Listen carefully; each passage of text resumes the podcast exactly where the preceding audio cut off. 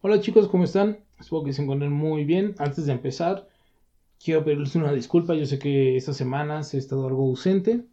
La verdad han sido semanas y días cansados, llenos de trabajo, de capacitación, de tomar cursos acerca del COVID-19. Eh, justamente de eso vamos a hablar en este episodio. Creo que también dentro, al menos para mí, de mi responsabilidad de ética y social como paramédico, pues entra el compartir información y también pues quitar algunos mitos que hay y mostrar realmente pues cómo están las cosas, ¿no?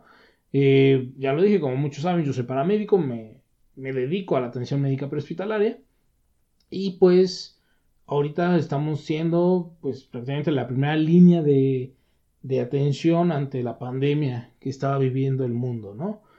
Eh, la primera parte de ese episodio quiero pues, hacer conciencia un poco de qué está pasando a nivel mundial, qué es el coronavirus, qué es el COVID-19, las diferencias y también pues ya después pasar a México, ¿no? ¿Qué está pasando? ¿Qué podría pasar con nuestro sistema de salud y todo eso?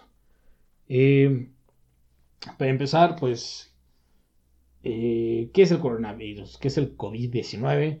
Hay muchas teorías muy, muy locas, muy conspiranoicas, de que es un arma nuclear, que los chinos se los pusieron ellos solitos para que todo el mundo se infectara, bajaran las acciones y después ser ellos los primeros en curarse y comprar todo mucho más barato, ¿no? Eh, hay otras que de plano no existe y así, ¿no? Lo que la Organización Mundial de la Salud y muchas otras instituciones de salud a nivel internacional nos dicen ahorita es que sí existe, que pertenece al COVID-19 a la familia de los coronavirus. los coronavirus son como una, como una familia, vamos a decirlo así, eh, por su estructura molecular que parece una corona. Y ya, Este grupo de virus pueden ocasionar enfermedades respiratorias, como puede ir desde una gripe así normal hasta pues, una neumonía y la muerte. O también, en algunos casos menos comunes, una enfermedad gastrointestinal. Eh, dos ejemplos muy palpables de hace no tantos años de que hizo efecto la familia de los coronavirus sería cuando estuvo el SARS-CoV en China en 2009, que es un síndrome respiratorio agudo, el cual pues es, una, es como una neumonía complicada, vamos a llamarle así en palabras muy, muy burdas y muy semejante a él, el MERS-CoV que estuvo en 2012 en Arabia Saudita, ¿no? Eh, realmente ya sabemos que los coronavirus, toda la familia se va a dedicar a enfermedades respiratorias, ¿no? Ya ha habido casos.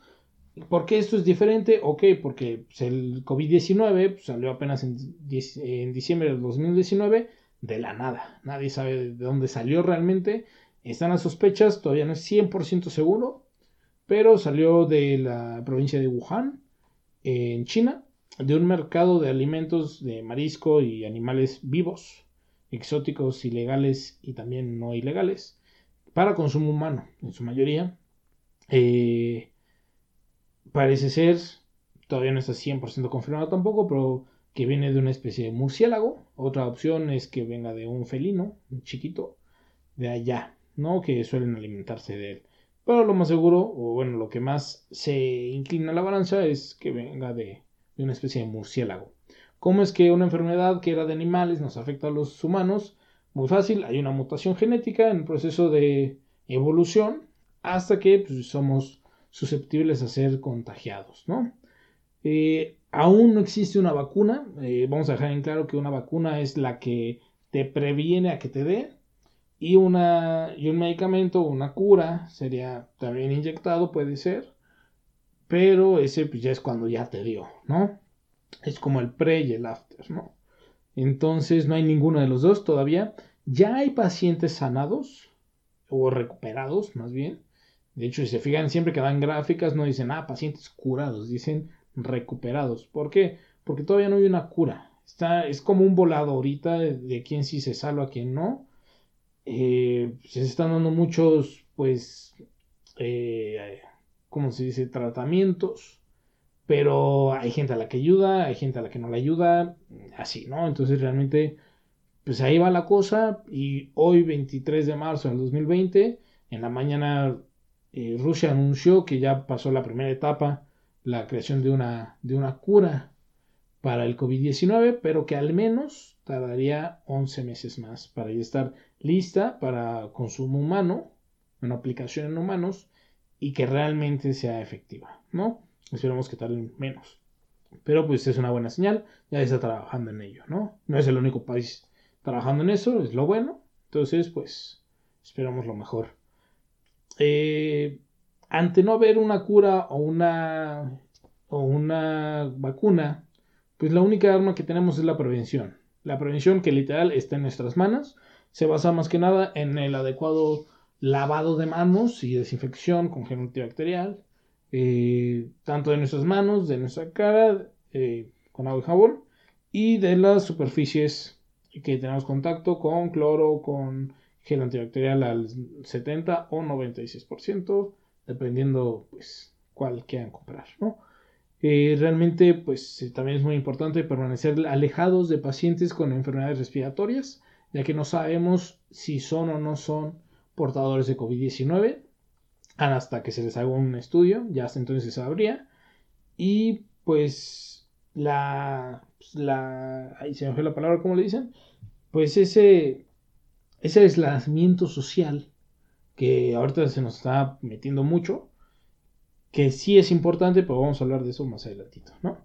La población que más es propensa a enfermar o contraer el COVID-19, en primer lugar son los adultos mayores, eh, pacientes crónicos, esto incluye gente con cáncer, neumonía, una falla renal, eh, hipertensos, diabéticos, y también en esa población de susceptibles entran las mujeres embarazadas y los pacientes pediátricos, Realmente, pues es un gran cacho de la población universal la que puede estar infectada. Si lo vemos en México, pues según datos del INEGI y del ENSANUT, que es la encuesta nacional de salud y nutrición, entre el 60 y el 70% de la población en México tiene una enfermedad crónica. Esto quiere decir que de 129.2 millones de personas que somos en México, entre 77.5 millones y 90.4 millones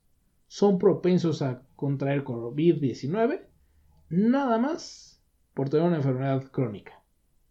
Y eso súmenle los que son propensos porque viajaron o porque han estado en contacto con alguien también contaminado.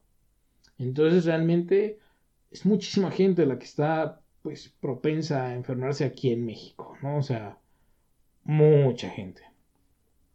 En cuanto a la tasa de mortalidad, va entre el 2 y el 2.5%, realmente es baja comparado con otras enfermedades.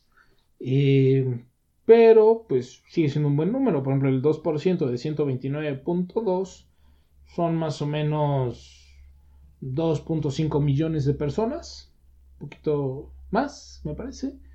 Pero 2.5 pues, millones de personas son más que la población actual de la ciudad de Querétaro.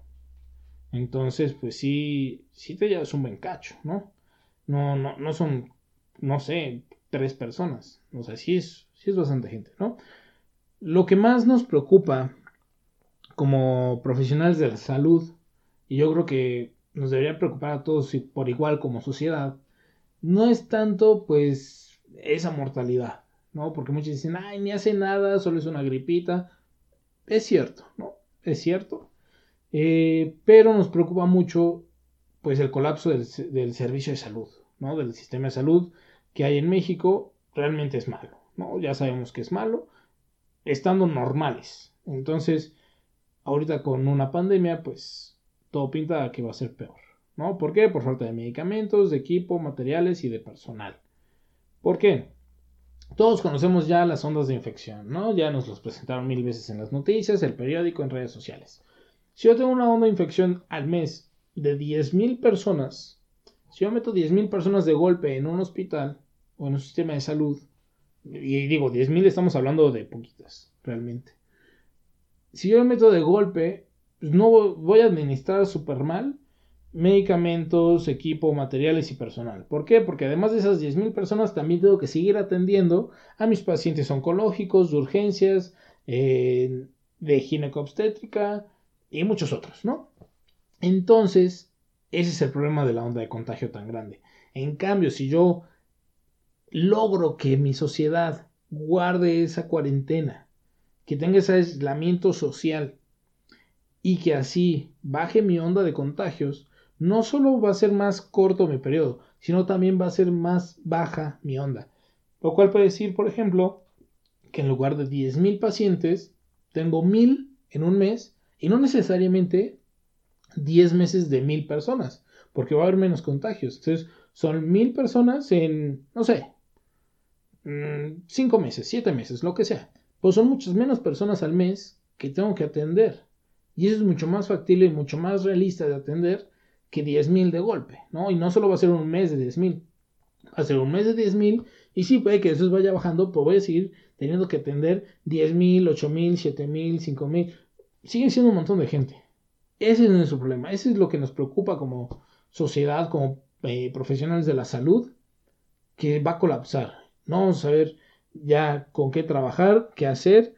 No hay con qué realmente. Entonces, pues hay que acatar muy bien las órdenes ahorita, tanto de nuestros gobiernos estatales como municipales.